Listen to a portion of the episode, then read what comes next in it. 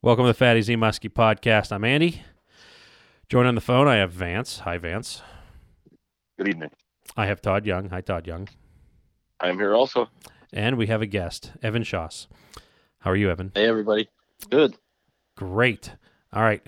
Plug time. Fatty Z Muskie products.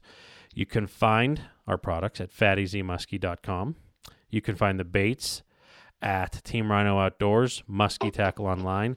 Uh, what I do have on the website are rod holders. Looking for the best rod holders out there. Uh, look no further than this guy, and I'm putting my two thumbs towards me. So, um, I remember that from The Office. Vance, do you remember that? Todd Mhm. Packard. Disguise would be better, but if you want to take all the credit, go ahead. Anyways, I'll take it off. They're gonna get if they order from Vance or I, they're gonna be very used. I'll Oh my that. gosh. I have In a- no new ones in round. Yeah. Well, see, the funny thing is, is like I look at, I I'm gonna go back memory lane, like when Todd had the Lund, and he's like, yeah, in that compartment over there's the rod holders, and they're laying in this compartment. It's it's mildewy smell, and there's like two Project X's with these rod holders just thrown up on top of them, and I have like little vinyl baggies for mine. And I'm just like, oh yeah.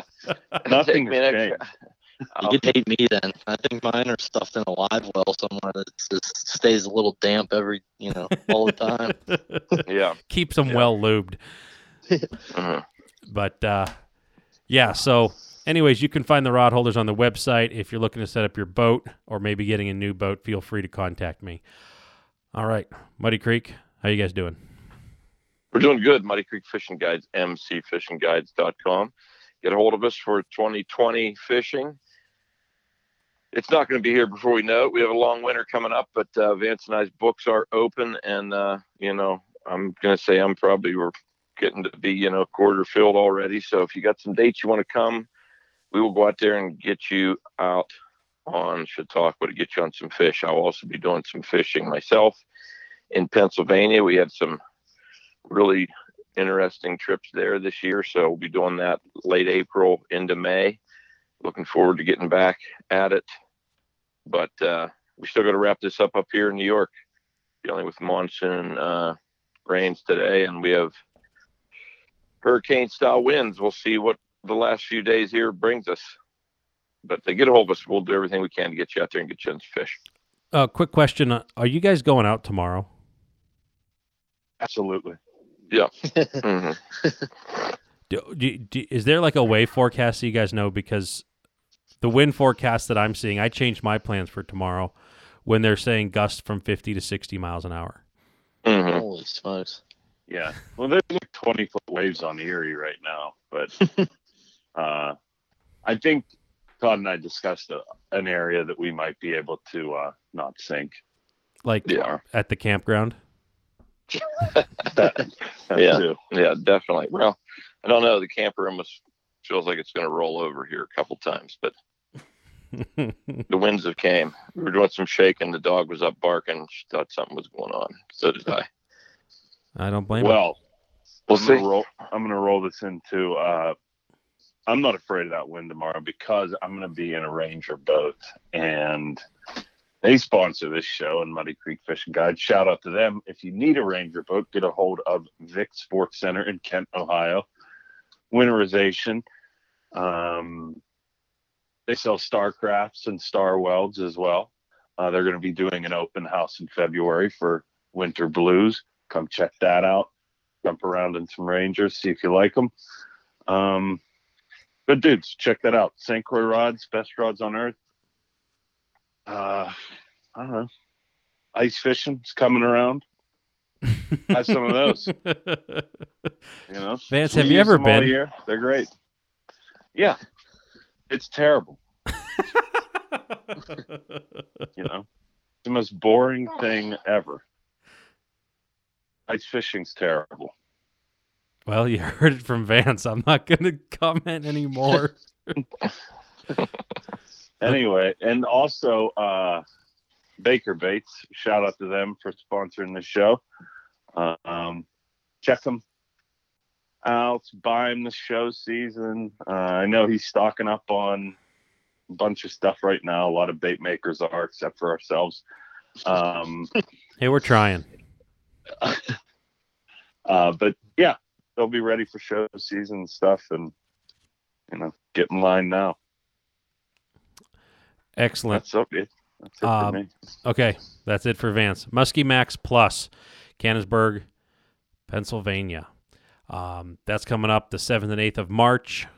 It's a it's a favorite of ours. Evan, you're going to be going this year? Yes, sir. Yeah, I'll be there. I liked that destination last year, so that was uh pretty cool. Yeah. How many years have you been doing it?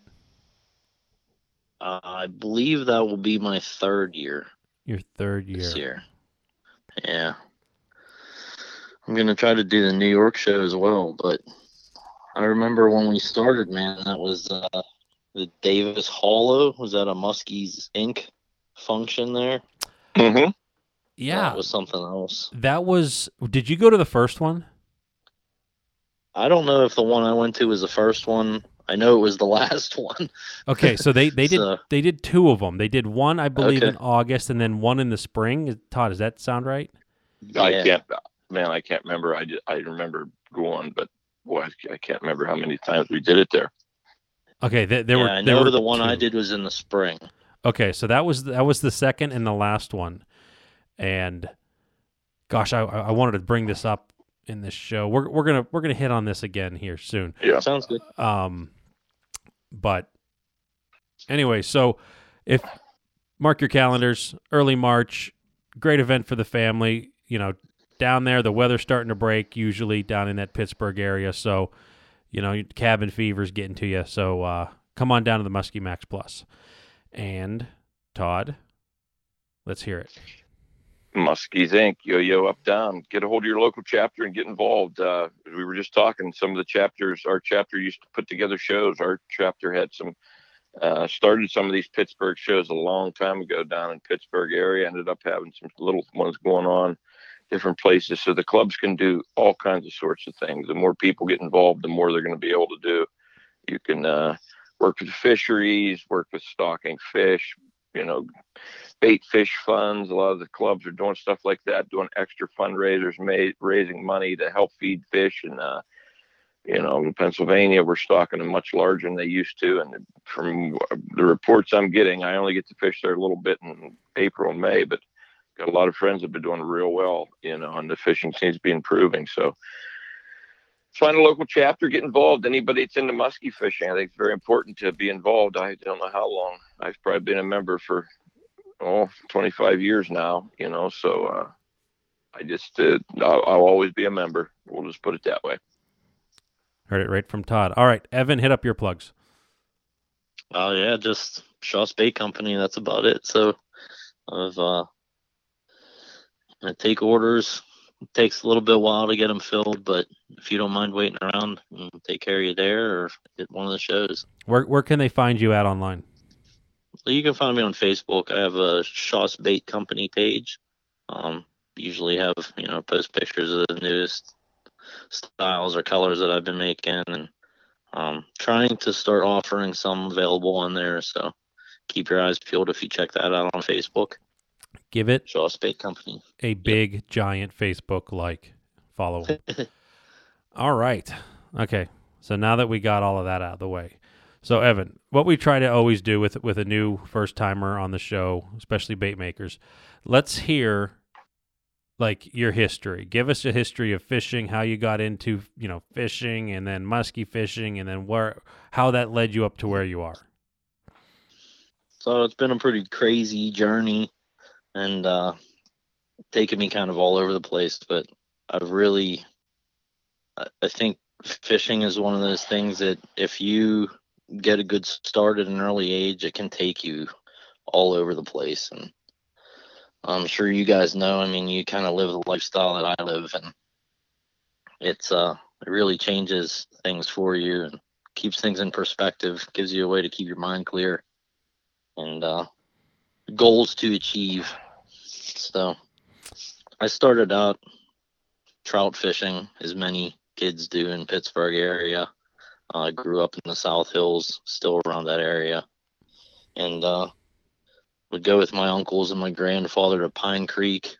I remember, know, the day before opening day, you you couldn't fall asleep that night, and you know you were super excited to get up that morning, and and uh, remember the first trout I caught, and they let me keep put it in a little puddle that was there next to the creek and, and tried to keep it alive as long as I could. I thought I was going to take it home and put it in the aquarium. Okay, But, but uh, w- w- were they prepared to actually take these fish home with, or was it just like, well, oh yeah, here's a yeah, tire track family, ride? yeah, no, they were they were definitely you know they were uh, a put and take, you know, catch them and keep them and cook them on the grill, or you know, they were always into that. So Did, did you Let know? me interrupt you there. Where was Pine, where was Pine Creek? Pine Creek is a Shaler Etna area, Okay. or Route Eight. So Gotcha. yeah, it was a lot more scenic back then. Whenever I was a kid, thinking, you know, like you're going to this far off place, and, and then you realize when you're an adult that was 25 minutes away, and not as, uh, you know, the mountain laurel along the stream doesn't look like it did back then. Right. Uh, But so you yeah, got. from there, I kind of. Good. I'm sorry. I was gonna say, so you got this trout. Did you know the ultimate fate of this trout, or did you really think that it was going to Um, be your friend? I'm sure at the time, yeah, I definitely didn't think of, you know, the, what was going to happen to it. But uh, I learned quick. My grandfather wasn't one of those kinds to hold back. So, you know, you got your fingers in it right away. And, and, uh, I think that kind of changed it for me though, because after a while I quit eating trout. I wasn't into them that much. That's kind of a different story, I guess. But yeah, so from there, I, you know, I was into that for a while and, and kind of got into fly fishing. There's a local club at a high school not far from me here in Baldwin uh, called Family Ties. And they really did a lot. They offered a lot. It was classes that were in the high school um, where they taught fly casting and uh, they did some rod building and some fly tying. And uh, through that club, they had a lot of lot of access to different places had some grants and things like that. Um, we got into some private water, different places, and then they put on a trip every year that was to Montana, Wyoming, and Idaho, and that was a Oh, wow. 12 day trip where we traveled all over in vans and got to fish some of the most famous fly waters around. So I was really exposed at an early age to some, you know, a lot of different kind of fishing, and uh, like Real- I said before, it's it took me all over the place. Yeah, real quick. Now, th- was this a club that was like for the high school students, or it was kind of centered after hours at the high school? Yeah, it was. They offered um, these classes in gym class, I believe. So you could take, I believe it was just fly casting in the classes, um, but it was open after school, and I think it was like Thursday nights at you know six o'clock, seven o'clock, or something like that. And it was a couple hours, but I was in a different school district, so I found out through a friend, and uh, you know got involved with a rod building class first. Okay, so you you might be group. i- instead of all you know freshmen, sophomores, seniors, juniors. Oh yeah, Th- th- yeah. There were other people like forties Yes, and fifties. definitely. Okay, And, and it wasn't. They also offered, you know, beginner classes, so it was all age groups. I mean, there were some younger guys taking it, some some kids, you know, obviously, and then uh, some older, you know, maybe even retired guys. Um, but it was more of like a mentorship program, so it was really good because there were knowledgeable people there um, to help and kind of guide you along the way. So not just in the classes on the fishing trips too. So when they took you places you really you, learn technique more than just going fishing. So it really helped a lot from uh, the aspects of like reading water. And i really feel strongly that if you know how to if you start fishing in moving water and learn how to read moving water um, fishing lakes becomes a lot easier too so it's just one of those things that you know the the little nuances that you can find that fish do in certain circumstances really translate back and forth if you can pick up on them. So like from it. there, I mean, I I kind of I graduated high school. I went to college, and when I went to college, I went to Penn State. So I studied first in Penn State Erie. Um, I picked it because I love the steelhead fish. Parents Yeah. probably shouldn't hear this, but you know, I spent a lot of time, a lot of time on the Erie streams. I got a job at Gander Mountain. It's probably you know the second worst thing you could do is somebody who likes fishing and is a student. Um, What what year? really, what you year know, were you working at Gander? um, I will say it was 2000, maybe 2001 to 2003 ish. Okay. So It the dates don't match up, but because my, you know, my wife, you know, at the time she was my girlfriend. She was working at Gander Mountain, but not not Oh, those okay. years. So I was just like, Yeah. that would have been coincidental. But and that was another one of those places. I mean, through Gander Mountain, I met like four different people that you know did different fishing things. I learned to fish the bay at Erie. Um, knew a guy that was a avid duck hunter and learned how to duck hunt on Presque Isle. I mean, it was like probably the worst place you could go to school if you wanted to actually learn. You know, Penn State What Behrend. you were trying to study. yeah.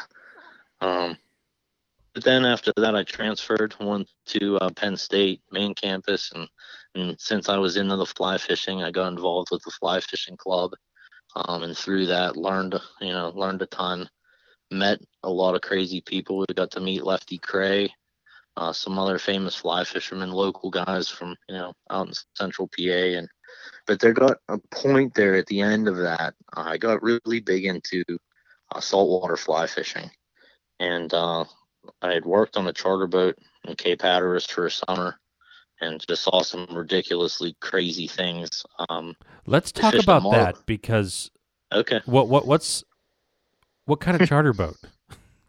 so it was a, it was you know one of those circumstances. My mom is a teacher, um, was a teacher. She's retired now. Um, my two uncles were both teachers and they're retired. My aunt's a teacher and she's retired. So it was like you know all in the family. Um, And you were going to So become a deck mate on the charter boat. yeah, no. We met a couple down there that ran a charter boat. So the husband was the captain and the first mate was the wife. And the boat was called Teacher's Pet. So obviously it was a natural fit that we contacted them and went out with them. But they were the nicest couple from uh, New Jersey, had a summer home down there in Cape Hatteras. And I ran these charter boats where, you know, it was more of, it was kind of a friendlier charter than going out offshore. Uh, they did mostly inshore trips and and some stuff in the sound and things like that. So it wasn't, you know, the thousand or fifteen hundred dollar offshore trips that some families can't afford. So, you know, we stayed stayed local. And and a lot of the times too, we weren't trying to catch a giant haul of fish. And that's one thing down there that's really tough because you you go out with a captain and pay him all this money and his first idea is that he has to produce for you and you're just slaying them left and right and you know you get i think we we'd probably go um maybe six people or eight people so we could you know we'd only keep so many fish and then tell them that we didn't want any more and they'd kind of get offended so it was uh it was different for a while but then we met this couple and uh they really helped us out a lot. Got to know them personally spent some time going down there and uh, they offered me to come down for a summer uh, which was really awesome. Um, you know i was a high school kid living on the bay you'd walk out the back door and fish.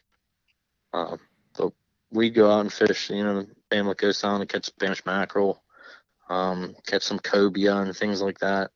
So it was pretty cool as you know as a kid to see that. But i got introduced from them to um, another boat down there. And uh, they fished a tournament called the big rock blue marlin tournament. And at the time i heard that that was like the second largest blue marlin tournament in the world. And and that just took it on to another level for me because those guys um, had more money than they knew what to do with you know i mean they were putting five hundred dollars worth of gas in their boat every time they'd run offshore. And uh, you know they weren't they weren't charter boats. These were just you know guys. They were you know, this guy i guess was a uh, developer in dc so it made all his money building housing developments and things like that. So it was pretty interesting. And um, i learned a lot about different things that you'd never you know wouldn't think of.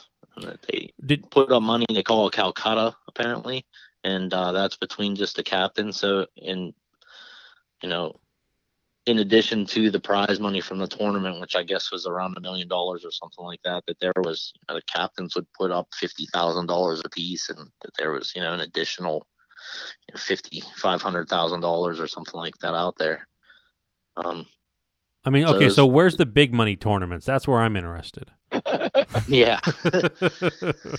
so these guys would and it was it was strange because you had five days to fish or five possible days to fish in the week and you could only fish three of them so you really had to you know watch the weather and see what was going on to pick which days you wanted to fish because if you missed one early then you, you know you have to make it up in the end and if it was going to be bad then you kind of miss out um Were you in on these tournaments, like helping or anything? yeah, I I worked on the boat, so it was um it was just long, long days. But some of the stuff that the captains would do, they would get images, um, aerial images of the sea surface temperatures. So they try to find eddies along the Labrador and the Gulf Current, and um, you'd see like places where these eddies would form and the bait fish would get stuck, and that's where they'd end up catching all the fish. Um, so it's really amazing. Like, you know, the research that goes into it is on a different level than, you know, just me looking at a PA Fish and Boat Commission website on the lake and trying to pick a place to go launch a boat. they have contour lines every 12 feet on a 20 foot deep lake. yeah. Yeah. You're lucky if you can find shallow or the deep end. Right. But- Did Did you guys so from there, I mean, Did you catch any in this tournament? I'm I'm very. we curious. actually did it was weird um, so there was two different divisions in the tournament and there was a kill division and a release division so the kill division is over 400 pounds or i believe it was 100 inches i might be wrong on that but it was something around it um, so they have a technique that they use where they have a piece of like cotton um, it's like webbing like a belt almost that's the length that you need the fish to be and they attach it to the leader and slide it down the leader so it lays along the fish to measure it. So it's, it was pretty interesting but the one that we caught just happened to be like right at that cusp so it was the ultimate decision whether you wanted because if you kept the fish that was under that 400 pounds or you know whatever that length limit was you got penalized and the penalty was great enough that it kind of put you out of contention. So it's like you, you're making a judgment call on something that could make or break your tournament. And uh, so they ended up releasing the fish because it was just so close, too close to judge. But um, it was right up there. I mean, it was as long as the side of the boat was. It was pretty crazy. and like, how could you go back to freshwater after doing this stuff? Well, I mean, I I could work on a boat, but I couldn't afford to go out on a boat like that every day. there was no way. And that was, you know, that in itself was a completely different lifestyle. You're you're coming back at uh, six thirty, seven o'clock in the evening, washing the boat down, basically going home, shoving food in your mouth and falling asleep and waking up at you know four o'clock the next morning. And uh, at that time, I didn't have a vehicle down there, so I was riding. This is people are gonna make fun of me forever for this, but I was riding a bike down the shoulder of the highway, and uh, I you know had about a mile and a half ride to the boat launch or to the marina every day. And uh, the guys that were also mates would drive by me on the highway and beeping, and you know, like the Wicked Witch of the West riding their bike down the side of the road. But yeah, it was a it was a good time. That- One of those no- things that- there was no no time you're like, hey, would you stop and like? yeah, no, they were they were definitely not stopping to pick me up. I don't know. I, I was the you know fresh meat on the boat, so they just they gave it to me every chance they could. Okay, Yeah. I was doing all the hard, you know, every grunt job that you possibly could, cleaning out the chum bucket and everything else. okay. So So you screwed around in in the deep blue sea for a while. Then yeah, what? What? then somehow made it back to Pittsburgh and And at that time, I was in college, so I was still doing the fly fishing and that kind of stuff. Um, but there became a point there at the end, whenever I was about to graduate from Penn State, that I had the realization that when I moved back to Pittsburgh, I was going to lose these limestone, you know, pristine trout streams and be fishing that Pine Creek that I was so fond of when I was seven years old. So, um, you know, I, I kind of started getting into some different things and experimenting with Raystown, fishing the spillway out there, trying to catch a striper, uh, which never worked. And and that kind of is where I got started in the muskie fishing because I had the idea that all right, spillways are good places in the spring to catch fish. And it turned out that I ended up catching my first one in Pymatuning, uh, below the spillway there in the Shenango. So and I fished from there once. I, yeah, there's there's fish there. Apparently, a lot of people know about it. So can't imagine that anybody would ever be alone down there. But there was a time I was there alone, and sure enough, I left a whole batch of lures that I was trying to test right on the shoreline and went home. So if Oh. anybody found those, I hope they caught fish on them. okay, so wait, this was later after you started making your own baits. You left a whole bunch of baits there. Oh yeah, yeah, that was one of those. Yeah, that was whenever I first started. I was making like a four-inch uh, casting bait that you could fish in shallow streams. I'd fish a lot of the places you'd fish around there, French Creek and uh, Cochranton and all that fun stuff. But would do the run, you know, down 79 and try to hit a bunch of places. Oh, jeez. Okay, Yeah, so well, it's it's a, it's a top up there Pymatuning. I left them and then didn't realize until I was too far down. and you're just like, man, they're gone. Just Oh yeah. see you later. Yeah. Yep. It was. I think it was more of one of those. Where did I put that? I think that was in the back of the car, and then you look and it's like, no, it's not there. And I was like, oh man, that Was must that have the been back there. Was that the lures you caught your first muskie on? Um, I didn't leave that one, but it was a batch in that style. Yeah. So your Yeah. first Okay, muskie you was. still ha- Go ahead, Vance. you still had the template of Oh that. yeah, yeah, Okay. yeah, So your first muskie was caught on a bait that you made. Yeah. So, you know, you were kind of still doing the fly fishing, and you were doing that, going for the striper thing. That didn't really work out that well, and then you just started No. bringing casting gear. Yep. Okay. Yeah, and then I kind of, you know, that was, I think I was buying some baits at Dick's and that kind of thing. Because in state college, honestly, there was like nothing. There was nowhere to buy baits. So I think I was, I got like a couple of those Renosky rubber baits that are, and, Oh and yeah, they were, you know, those those paddle tail swim baits.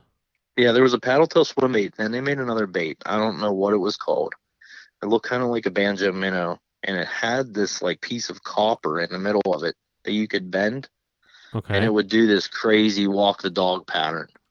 So it, it kind of reminded me of um one of those baits that Larry Dahlberg makes. I think he makes something. Mr. similar to that, Wiggly. Yes, yeah. So, and honestly, I think that might have been out before the Mr. Wiggly was out, but you know how it goes. um, so when when was this first muskie caught? What about what year? I would have to say it was um 2004, I believe. Okay. So, and I was hitting all those places. I'd fish the spillway woodcock. I think that was where I had my first multi-fish day. I think I caught three, and they were all like 26 to 31 maybe. But I was pretty pumped, you know. I think uh, the half of the paint was falling off of the side of the lure, and but hmm it's one of those. Yeah, you learn the hard way. Yeah. And back in those days, people weren't giving out information. It wasn't like you just posted on Facebook. You know, what's the best way to seal a bait? Yeah. You did it- that, and people would like laugh at you or you know scold you. Yeah, and th- and, and you know, I I've kind of gone away from that those kind of groups. Like I just, you know, I mute them or whatever Oh, you can do and Yeah. it's just Yeah, it's because I'm seeing some of the same questions from whatever 10 years ago. yeah, And and I'm I'm seeing some of the responses and I'm like, "Man, I thought we were beyond this." And yeah, and I see, just I think that's part of it too. You know, you almost have to be wise beyond your years because a lot of these guys are saying stuff that's not even true. You know, I mean, I, I don't Right. know. I guess it's once you get a process done, you're pretty comfortable with what you're doing. It doesn't matter what anybody tells you. You're you're comfortable with what you're doing. You know. exactly. And uh, I hate to share information with somebody because what works for me might not work for them. Mhm. And I think that's a, a basis of you got to try it yourself and figure out what works for you yourself because anybody can tell you and, and surely you can spend a ton of money, you know. So take the time to learn how to do it the way that works for you and uh and I think you'll be a lot happier in the long run. Yeah, to you So- know, I, I mean, I think that's great advice because there are huge epic failures that I have that I prominently display in my uh, little museum that I have over here, and it's it's one of those like if if if someone would have handed me the secret recipe on how to do something to make it work right out the gate, I don't think the Yeah. stuff would be nearly as good. Nope. Or you would at least you wouldn't feel like you put in the effort to learn how to do it the right way, right? Yeah, it. But I mean, it, it Same goes for fishing. Yeah.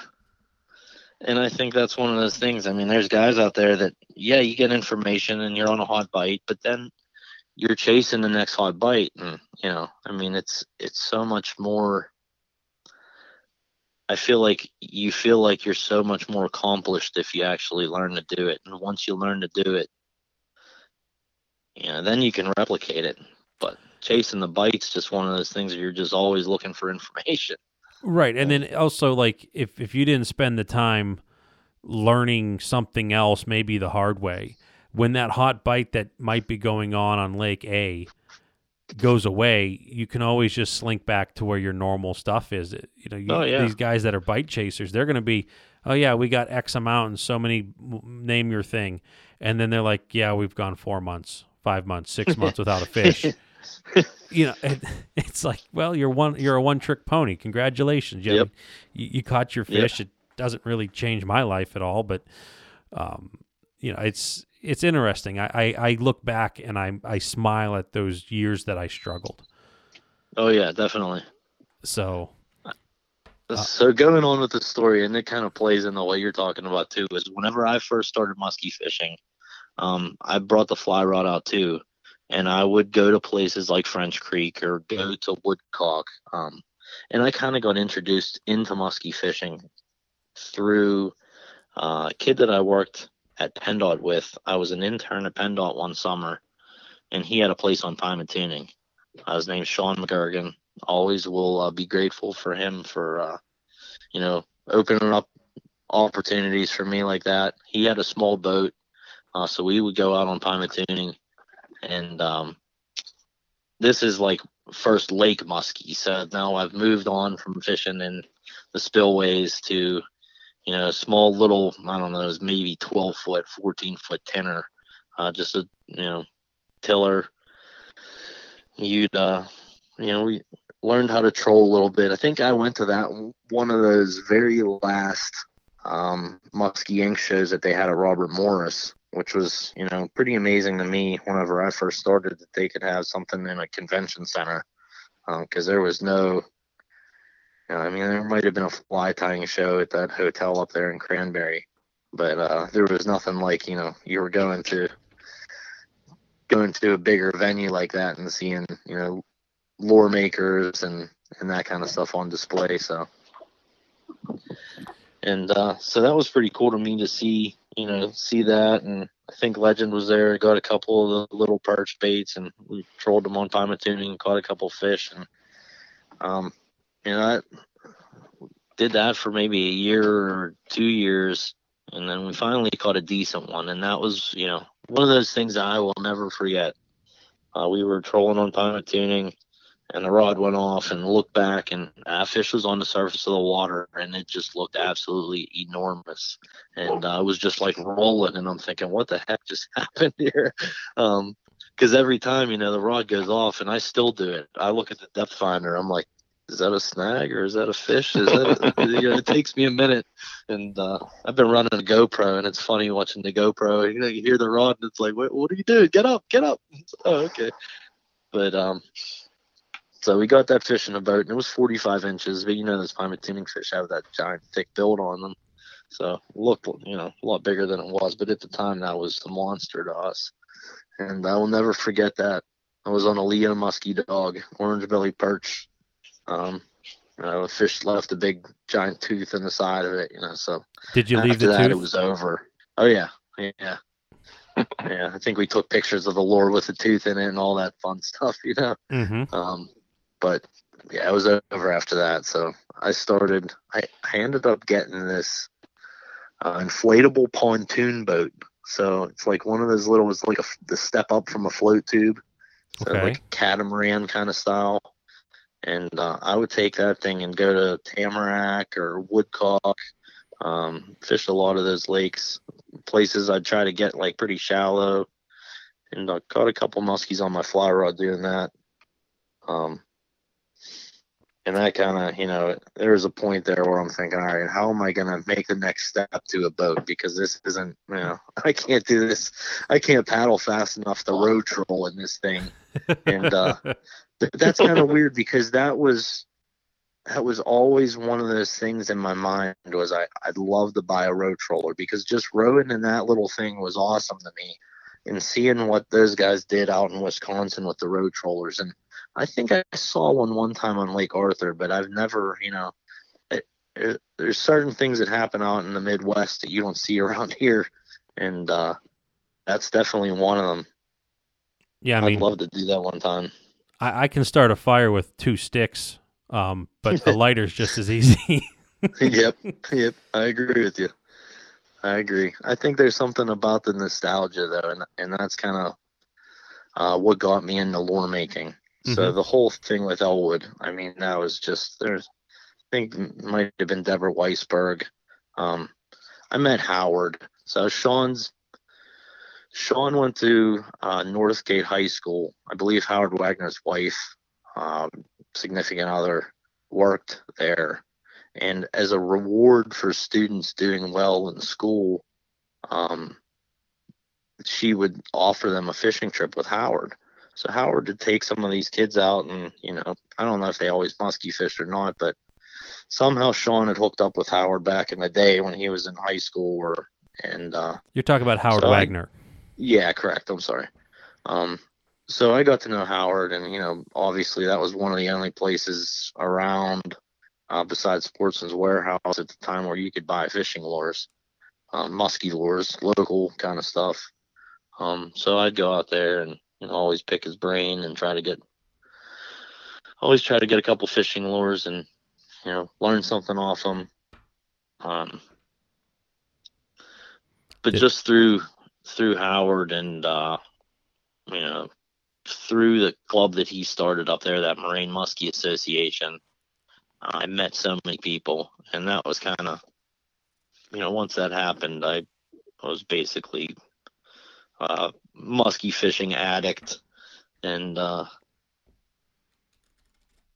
it took me on a whole different level. So there was a presentation that was put on by a fellow named Rich Whiteside, and I was for kayak fishing for muskies. So it was really interesting to me because being that I was fishing out of this pontoon boat, we really had a lot of similarities. You couldn't cast baits that had a lot of drag to them because it kind of just turned you in a circle. Mhm. So you had to use certain things that you, you know, a lot of glide baits and that kind of stuff. I did really well on um, crankbaits. Um, and there was a certain color crankbait that I ended up, you know, you know how it is. You catch one muskie, you buy six of the lure, same color. Right. You know, you might catch four more fish on it over the lifetime of you know, fishing. Yeah, but you, you need the backups you in case this one sure you goes bad. Oh yeah, that's it. So, but um, you know, once I started doing that and, and talking to Rich, Rich basically said, "Hey, I fish every weekend. Um, I'm going fishing regardless if you're coming with me or not, but there's always an open seat if you want to go." So Rich spent a lot of time on the rivers too. So that was one of those things where I was learning something completely different than I was used to at the time because I was trying to fish a lot of these other lakes. Uh, trout fished on smaller streams, but never got on to the bigger stuff like the Allegheny or the Mon. Um, so it was a whole different feel for me, but it took me. Uh, so Rich Whiteside was also on Muskie First. So at that time, Muskie First, the website was thriving pretty good. There was um, they did, did a thing that was called match fishing. So it was pretty unique because you could, uh, you had a team, and a lot of those guys were from the Midwest. Um, so they would, you know, you would say, you know, you'd have a schedule, so you, you know, be fishing against this person on this Saturday or whatever. So it was from midnight to midnight, I believe. Um, so basically, you went out and you would be contacted the night before by one of the moderators on the site. They would give you an item that you had to have in your fish picture. So it would have been something goofy a lot of times. Um, but sometimes people would be somewhere, so you couldn't couldn't really do that to them because they didn't have access to, you know. So so sometimes it wasn't, but um, you go out and you'd fish wherever you were at. So whatever you know, whatever body of water was close to you at the time, you'd fish, and then the team was fishing, you know, across the country on a different body of water. Uh, and then you would be able to compare what your catches were, and then they ranked that for the season, and there was an overall winner. I don't know what you won, but sure it was probably a fishing rod and some baits or something like that. But I it was pretty interesting because I don't remember that at all on that site. It was weird because there's a lot of things that I would have never found if it wasn't for him. And uh, a couple of the other things were the trips that they did. Okay. And uh, we went on a trip through, and I don't think it was necessarily through Muskies first, but it was a, it was organized on the website, and um, it was to Presque Isle, Wisconsin, and I believe it was in October. And that was kind of you know where the whole row trolling stuff came about, but we'd also sucker fish, and uh, that's like, you know, Pennsylvania is pretty difficult. Not so much today. Um, you can find suckers in some bait shops around now, but you know, five, eight years ago, it really and and I, you know, I think it's the growth of both the catfishing in our area and also the muskie fishing. But um, you know, out there in Wisconsin, you go into a gas station, and the girl that's working the front of the gas station, you know, walks back in the side of the building and there's a giant tank that has these 24 inch musky suckers in it. so she puts on these gloves that go up to her elbows and pulls this net out and catches you, you know, whichever ones you want. And you try not to be uh, too picky about the ones that she picks, but you know, as a, as a person that's using this live bait, you got to make sure she picks something good for you. So, Because they, She's they, not 75 cents a piece. Oh no, they're they're you know twelve to fourteen dollars or something like that. They might have gone up over time, but and it's one of those things too. I mean, apparently there's, uh, you know, you you watch social media at all. There's a sucker shortage, or there was a sucker shortage. Who knows what's going on with it now? But you know, it's one of those things that when we go out there, I'd literally have seven bait shops phone numbers in my phone, and uh, you'd go to one, and if they were out, you'd call another one, and you check, you know and and people were you know they call them what do they call them truck chasers or something like that here when they're stalking trout in Yeah. a body of water and you're literally chasing the bait truck there and you see the sucker truck somewhere and you're like getting a candy store it's like oh man we could get you pick them right out of the truck so Jeez. but yeah it's it's a different cool world. to me. Yeah, it's definitely a different world, and I mean, obviously, land of ten thousand lakes or something like that. You you know, Minnesota. from wherever you're staying in Presque Isle, uh, you had a choice of like 20 different lakes in a 45 minute drive. And I mean, I think one of the things too, when I first started muskie fishing, I read, um, I read a lot. And one of the books that I had read, Time on the Water, had taken place out there on Boulder Junction. And a lot of the lakes in that area, had a history with guys like Joe Bucher and stuff like that. I mean, so when we were out there the one day, I think we were in. I was I'm not sure exactly what the city was, but maybe Tomahawk or something like that, and and we're in the uh, go to eat lunch in Subway, and guy walks in behind us, and it's Steve Heiting, and it's like, you know, you feel like a lunatic because you're like, I know who you are, and you're like a celebrity to me. And out there, Right. I mean, I don't know. Maybe it's not like that out there, um, but you know, it's one of those things. Like, uh, I get all excited, like, oh, geez, look at this, you know. But You're starstruck a little. Yeah, exactly. Like, man, I wonder what he's doing in his afternoon after he eats his subway. Wonder if he's going musky fishing. Yeah. So, yeah, but that's one of those things that was kind of cool because you know through that and learning how to sucker fish, we came back and we did a little bit of that around here, and uh, and it's not what people think. You know, I think that's one of those. It's a misconstrued tale that you put a sucker on and fish are just chomping up your line every time you know you drift over a spot. Uh, that's not the case, but they'll eat them, and uh, but we've had you know just as many fish eat a bait, you know, while you're sucker fishing as we have eat a sucker. So it doesn't mean that you know, one technique is greater than the other, but Mm-hmm. you know, certain days it'll get hit. You know, certain days the bait will get hit or jig will get hit or whatever. But and it's just one of those techniques that you can use. You know, certain times of the year, especially whenever it's cold, you can just put out that rod and jig or do something like that. But got to make sure you use a good quick strike rig or something like that. So Yeah. Good good stuff. I mean, I remember the the one thing I remember going first time to Wisconsin, up in that same area, up around Tomahawk and all those lakes.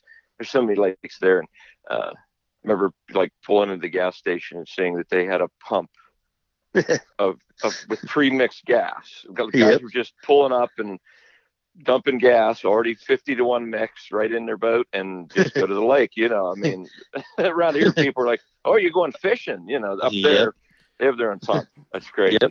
they know. Yeah. I didn't know you were this well traveled. Holy smokes! Sorry about that. Yeah. What were you doing over there? I um I'm using a footrest. It's also Craftsman's wet dry. I just happened to hit the right button. There you go. no, that's all. That's all. That's neat stuff, man. That's some really, really cool. I, I, I do remember that match fishing because I was, I had some friends that did it a couple times. That I remember, like we were in Lake St. Clair, and he had to. We had to. They had to go. He wasn't in my boat, but they had to go buy a. Uh, like a newspaper. And I think one day he had to Yeah. get a soccer ball. So Yep. they were. He was getting up in the morning and like running, running to the store Going to try to find a. Walmart Yeah. or something. Yes, yeah, a golf ball something. You know, you had stuffed animal or yeah, in a the pair of picture, yeah. sunglasses. Yeah, it's Mhm. all kinds of crazy stuff. That's the way Yeah, they like, did it. what are you doing with that giant coffee mug in your bag? there? yeah. Like, oh, just just in case we catch the a fishing fish. pictures. Yeah. Yeah, but yeah, and that was the thing. I mean, through that that club also, I think they had a um an auction or something. It was called Operation Muskie. Uh, we went on a trip to Lake of the Woods, so you know that's a. something not many people do from Western Pennsylvania. I believe that was something like 18 or 22 hours or something like that. Oh, Um, at least that's a drive. yeah, it was it was definitely you know Morson's a tough place to get to, so yeah, it was it was something else. So I mean, just from meeting Rich and and the other thing was the Chicago Muskie Show. We would fly out to Chicago, um, go to the Muskie Show that day, and then fly home the next day, and uh, it was really something else. I mean, you were it was completely different. Like I said, that Robert Morris show was probably the closest to anything that I had ever seen like that. I mean, it's you know they got all kinds of boats and all kinds of you know Musky Hunter magazine, Thorne Brothers. You know, it's like as a kid who was looking at this or a guy who was looking at this these catalogs, you know, you're like holy smokes, you can pick any mu- musky lure you want out here. Mm-hmm. Um, you know, and talking to some bait makers, and I met Larry Dahlberg. You know, it was one of those was cool accomplishments I feel in my life. You know, to see these people and get a chance to talk to them, and uh, through that then, and um, you know, just getting more and more into muskie fishing, I got involved in a, a pay per view muskie forum um, that was called Musky Tooth, and that was organized by Johnny Dadson up in Ontario, and um, I'd spent some time fishing up there also, and uh, there was a group of guys that were um, we all played basketball together at a local high school, and they went to Canada every year, and we started going up to Georgian Bay, and um, and that's another one of those things where there was a book, 120 days, um, great book, and you know about the same areas that we'd fished up there, and kind of gives you a you know feel of what it takes on a body of water that's tough like that. I mean, you really spend a lot of time, and uh, you know you're really at a disadvantage for being you know only having a week or you know a couple days to fish it because you know sometimes those areas take a lot longer to pattern or and oh, it helps take to, years. it really helps i've found um, and you guys i'm sure know this but some of the top guides in the game just have a great network of people that they're able to talk to Oh yeah. Mm-hmm. Yep. so and that's what i learned from johnny dadson i mean there was you know people in different areas that were catching fish but based on you know the moon phase or whatever it might have been the seasonal migration of bait fish or you know there's there's always a, a better area to be in than than the other one so knowing you know knowing the most information about the body of water that you're fishing is always It'd probably be the best important. thing you could do yep Nice. And then, I mean, how, how did all this get you into into like wanting to produce a bait for market? So I was really, you know, I got into that uh, Moraine Muskie Association, like I had mentioned before, and um, Howard was catching some really nice fish on Pikie minnows, and uh, one of the guys in the club was Jerry Mintier, and um, Jerry Mintier is a, uh, he was different to me because he was very quiet, and I think that was uh, more common with you know the muskie guys that were around before I was around. You know these guys didn't talk to a lot of people. Uh, they didn't brag about fish that they caught. Um, it was completely different world. So I was, you know, one of those things. I don't know if I was starstruck or maybe more shy, scared to approach him. But um, after a couple meetings, I started talking to Jerry, and he really really helped me out with some of the stuff with bait making that I had had some trouble with. And, um, you know, I, I kind of refocused my efforts and started to work on some stuff that was more u- unique to me and not, you know, copying. I think a lot of guys, um, started out with making similar stuff, which was, you know, flat, flat shad, you know, Grandma kind style. of a- yeah, grandma style.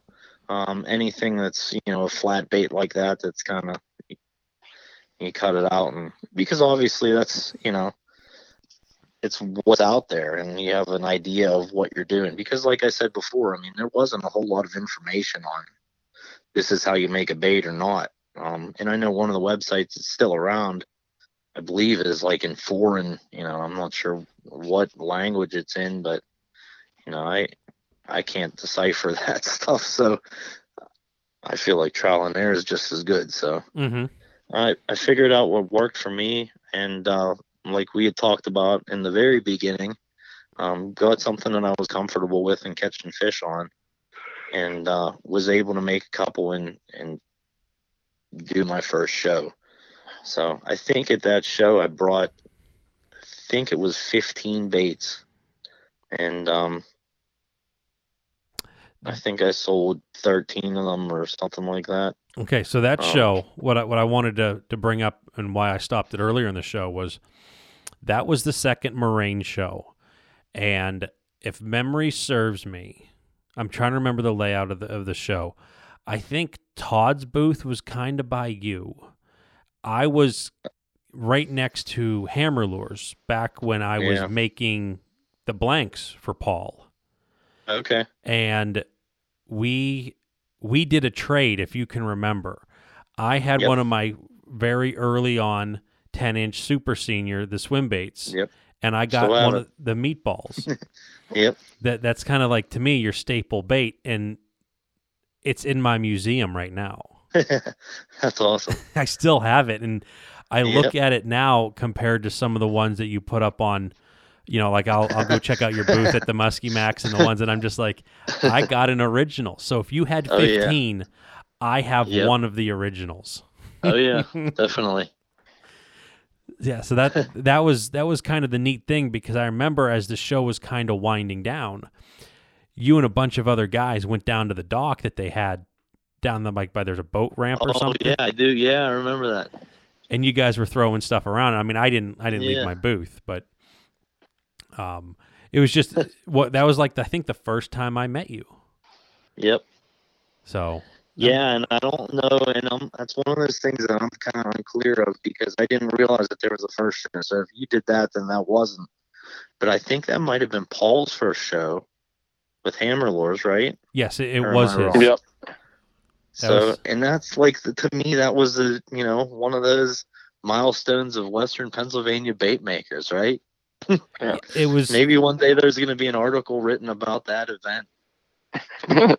yeah, that was that was Andy. That was your first show. second first show was the moraine in august when you got those swimmers Okay, so yeah, so that was the two shows. Okay, yeah.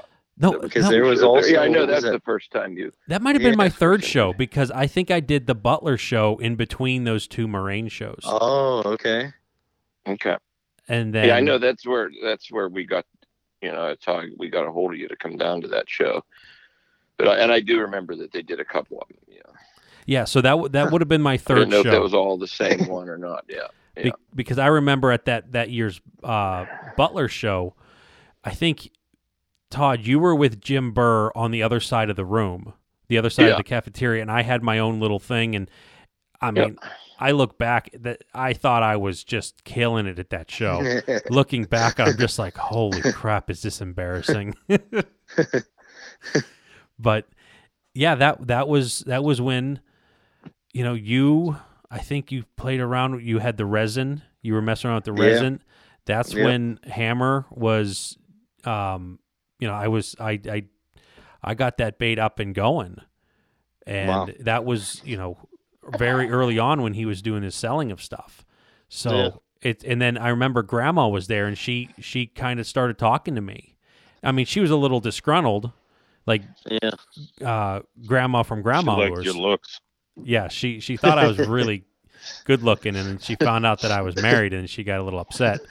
Um, but uh, she was just you know kind of telling me about you know how you're gonna need insurance and excise tax, and she was doing all this stuff, but she was kind of was like I thought there's gonna be more people here. I wasted my day, kind of under her breath, as she was putting everything away because. Their setup was she would just go and spread all the baits out on a table, like Oh yeah, just dump them out there. I know. so. So you were you were there with the swimmer.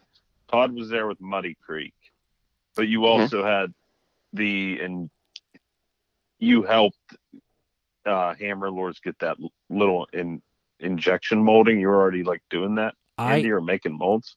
yeah so yeah it was um the initial like to get the to get the hammer lure up and going um you know i i made i made some of the original molds for paul and made close to 200 of his first blanks and then uh but yeah that was that was real early on gosh that would have been Wow, two, that is that yeah. two that could be a, a, a definitely a staple in the uh, a story could be written about that show. Then yeah. that would have been Who else was 2012 there? That was. 12. Go ahead. I'm sorry. 2012, 2012. spring of 12 because um my daughter was born in June of 12 and this was prior to her being born. So, So, Wiley was there. What Muska lunch? you know Wiley was there I believe and then I also think that Yeah. Newman was there. I don't Newman think was there too. Yeah. I don't think Leo was there though. Yeah, I don't believe so. Gosh, I'm I'm digging up a lot of memories on this one. Yeah, that was one of those. I, I remember sitting there thinking, geez, uh, man, I don't know. This is a couple hours longer than I thought it was going to be. but like you said, I mean, it wasn't. Uh, it, I think what kills that place, and I, obviously there's nothing going on there, at least with muskie shows, but I think it took you like 45 minutes to drive back that road to get to that place. Yeah, Oh you had to go. all the is way it, like back around it. 25 mile an hour speed limit Yeah. to the park, and you're just putzing along. Holy smokes. yeah, I think Yeah, that building's getting tore down if it isn't already. Oh, okay. Yeah. Yeah, that was an inconvenient place. I mean, other than the fact that the lake was right there, it was not easily accessible. Yeah. I mean, but you know, I, I want to think that for being at the time, again, memory lane, I was like, man, I did great. And I look back, I'm Yeah. like, man, I probably didn't pay for much more than the gas I had going down. but I mean, it, you're getting started and you just got to get out there and Oh, do yeah. it. Yep, yep. I mean, I don't know honestly if I've ever heard back. Um, I'll have to rectify that statement. I have heard back of a couple fish caught on those baits, but um, not many. And that's one of those things, you know. I mean, I can't tell you how many baits I've put out there, and uh, feedback from guys is just one of those things. It's tough to get sometimes, but It's usually not the feedback understand you want to hear. no. The good the feedback stuff doesn't that you come get very often. immediately. Yeah, you're right. You're right about that. Yep. But Now, is, is the meatball wood or resin right now? the meatball back then was wood.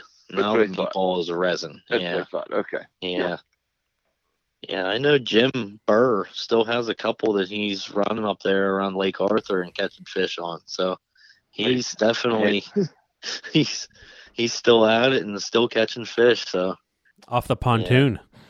oh yeah, yep.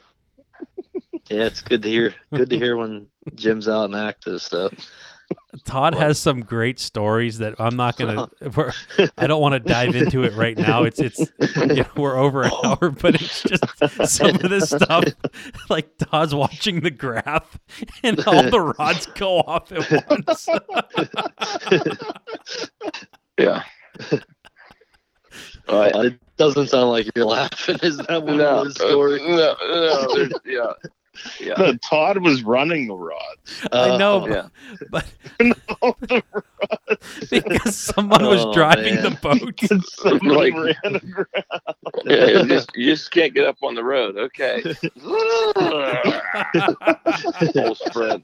Oh man. There's sunken roads in this lake, so when they say don't go over the road, it might come up several feet, and you wipe Yep. the whole spread out at the same time. That's so funny to me. Oh man. So, so okay, But so from that show, you you started, you know, tinkering and, and dinking and dunking, and now you got a little lineup. It seems. yeah. Um I don't really even know how many paints I make, honestly. Uh, some of them I'm trying to make, some of them I, I haven't made in a while, but I don't know what I'm gonna do for Muskie Max. Um, but I, I'll definitely have meatballs there. And the thing that happened a couple years ago, and I don't know if you remember or not, but I had asked you some questions about um, getting a mold made out of aluminum Mm-hmm. and uh, one of those things that I had done, and afterwards there was a period of time there where I, I was completely befuddled on how I actually needed to use that mold to pour baits because everything that I was pouring was coming out like half poured or I don't even know what happened. So I went through a period of time there where I was doing a lot of experimenting and trying to figure out um, if I just sunk a ton of money into something that I wasn't going to be able to use, or what exactly the situation was. So, um, I take it you got it But- rectified in the. Well, I definitely got it rectified. So, and uh, luckily through some internet searches, was able to find some information out there Mhm. that helped somewhat, and and uh, was able to get that taken care of. And so then I also came up with another predicament. So that predicament was the meatballs that I made out of the silicone mold before the aluminum mold had um, it was redesigned in between there. So it went from being uh, something that me, uh, not a machinist or anybody with an eye for um, angles and accuracy. Mhm. Um, so it was kind of uh, my dad is an engineer, so he's a perfectionist. So every single time that I would like take him a meatball, he would like um, sand it for like a day and a half, I think, just to try to like get every single line to be symmetrical. And I'm like, Dad, it doesn't matter. These guys are they're gonna throw it out there behind a boat and troll four miles an hour, and the fish is just gonna tear the paint off anyway. Um, and he, you know, he was like a perfectionist. But um, the thing that I realized after that was, whenever I got it um, designed with, you know, with CAD and 3D um, symmetrical bait, the the areas that I had, um, which weren't very significant, but flat sides, um, it really increased the stability. So that's one of those things with hydrodynamics that you know, if you were an engineer or somebody that actually paid attention to that kind of stuff, and and I wasn't at the time, um, I really had no idea what I was doing whenever I first designed the bait. I was just making something that looked, you know, Yeah. when it ran that first time it ran, I'm like, man, well then, you know, it's like you got to duplicate that. It's like, uh, how do I do this? You know, and uh, back at that time, I wasn't writing anything down, or you know, you realize how important that is after you do trial and error seven times on, you know, from one batch to the next, and you realize, geez, that line is off quarter of an inch or whatever it was, and you know, the bait runs completely different. or Um, doesn't run so at then- all. exactly. Yes, and plenty of them have been that way. You got piles of firewood that you could stay warm for a whole winter. I'm sure. Just But um, cooking meatballs. yeah, So the So- meatball, the meatball is one size. How big is the meatball? the meatball is I would say it's four and a half inches and about five and a quarter with the lip total. Um, so between the previous version with the silicone mold has a little bit flatter sides, and the version out of the aluminum mold which has slightly more rounded sides. Those are going to both be offered now. Um, because I found that the one that has the more rounded sides walks like crazy. And um, so it's just that little, you know, that slight, the flat sides, the difference there, um, really, you know, lets them move all over the place. So I'm still going to be making both of those, and uh, I don't know if I've ever told people about the difference like that before, but that's um, Well, you just told a half are. a million people, so well, that's good. now I won't have to explain it again, right? That's Yeah. how we like it. Tell them once. Did you ever think about making a bigger one, like the meat loaf? I something? yeah. You know, that's the thing. I'm like, do I go? Do I stay with this? Because I make a flat bait that's the same shape, um, just a flat cedar bait that I call the meat pie. So I'm like, no, am I like, what am I doing here? Am I like walking down? But I love how you know. I mean, this world is all about hashtags now, apparently. And my hashtag Muskies eat meatballs is uh, one of those things that I think is pretty catchy. So, and we're you know we're going all over the place now with, you know, we're gonna start a crockpot collection, and we're gonna have shirts made with not your mama's meatball, and you know it's like it's, you got to exploit it while you can, right? yeah, you're going to be like the Jim Gaffigan of bait makers, talking Yeah, exactly. consistently about food. yeah. I mean, I'm I'm spending my time down here at this meatball shop on uh, Penn Avenue in the Strip District, and I'm thinking, should I be should I be doing eating meatballs and making meatballs? And next thing you know, I'm gonna turn into one. But go. yeah, no, I've I've actually considered making a bigger one, and and I just I'm not sure how I would go. Um, if I would make it as wide as you know, like translate the the smaller version of the meatball into big fat meatball, which I would Mhm.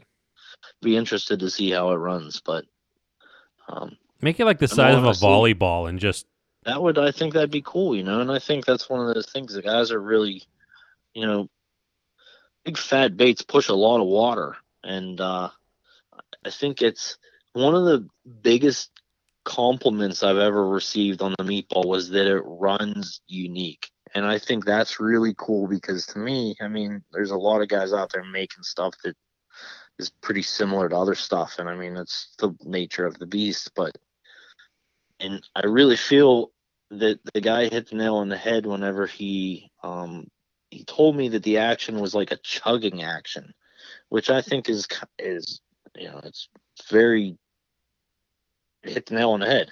Um, it runs like forward. It pulls forward, and it's kind of neat because with the rattle in it, it really kicks off a lot of noise. I remember back with that uh, aluminum boat, you could hear it. You know, if you were fishing tuning in the spring, running a you know, four foot line, you could hear that thing in the water making noise, and it's like, wow, that's pretty crazy. I'm sure the fish hear it if they're feeling yeah. the vibrations of the water. I mean, obviously, you know, they can pick up on things a lot better than we can. Um, I would say that one thing that I would, you probably already know this, but I'll put this out there because other people might not be thinking. If you're going to make a bait the size of a volleyball called the meatloaf, you got to tackle the problem of hookup percentage. Oh yeah, that's yep. people don't. I don't think notice that as much. And Todd brought this up very early on when we were doing the Raptor, in that he would prefer a bait that was a straight piece of wire with three hooks on it. Oh yeah. And and that's yeah. one of those when you start getting those big giant baits, you're just not getting a hook in their face. Well, and that's the thing. I mean, obviously with teeing your hooks, you kind of get a little better coverage, but with hooks swinging around and things like that on a lot of these baits too, the way that you know these guys are making baits that walk and you know, it's like I I don't know what the heck happens to the hooks underneath the lure, but I know whenever I bring a lure back in and there's hook rash on it, it's like all over the place. So, I mean, there's like you said, I mean, a bigger bait has plenty of opportunity for you know, maybe the hook's just on the other side of the bait when the fish hits it. Mm-hmm. Um, there's plenty of area in between there where there's you know no hook coverage at all on a on a big bait. Um, so that's one of those things. And I think guys that fish big baits regularly, you know, especially if you've been to Canada and you're fishing big baits in places like that, I mean, fish hit them and they don't get hooked. It's kind of the nature of the beast, and yeah. and you know that when you're fishing a big bait. I think if you, you're comfortable fishing big baits, on, you know, a lot of guys buy a plow and run it for a little while and take it off because it's just it's just too uncomfortable for them. Mm-hmm. And obviously, I mean, that's another one of those uh, East versus Midwest, West kind of things too, where you know we're obviously running a lot more smaller baits commonly because our bait fish are just a lot smaller. Um, yeah. Or what they're keying in on at least a lot of these lakes. So yeah.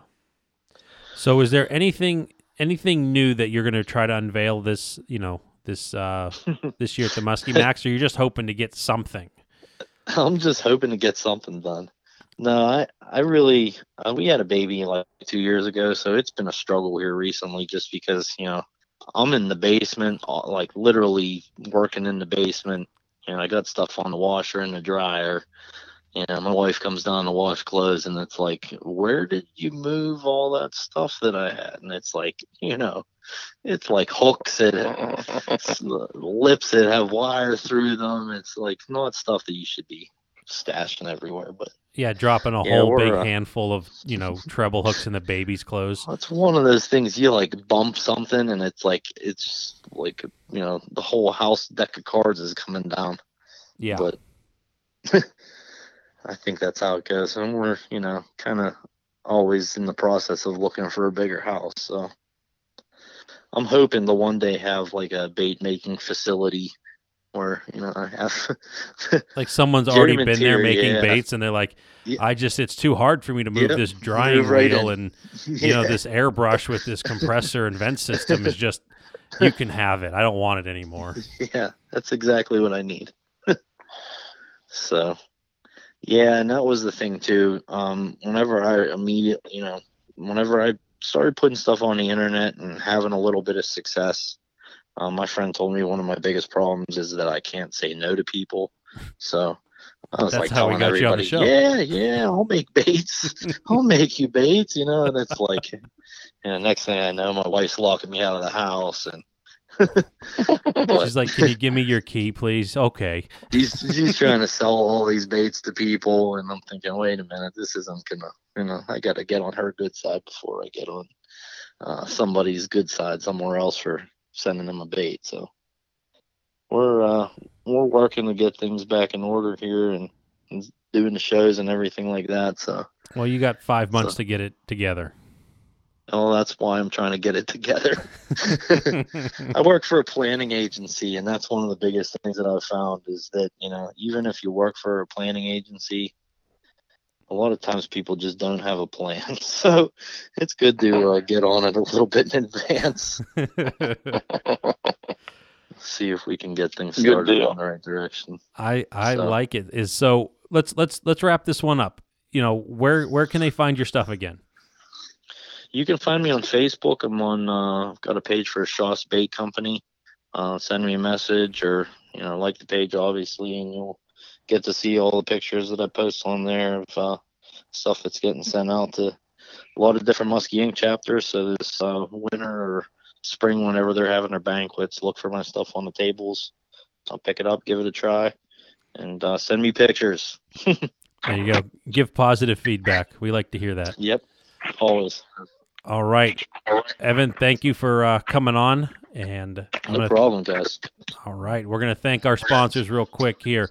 Uh, Fatty Z Muskie Products, Muddy Creek Fishing Guides, Vix Marine Sports Center, Ranger Boats, St. Croix Rods, Baker Baits, Muskies Inc., and the Muskie Max Plus. So, with that, everyone, it's getting chilly. If you're fishing, good luck. If you're hunting, good luck. And thanks for listening.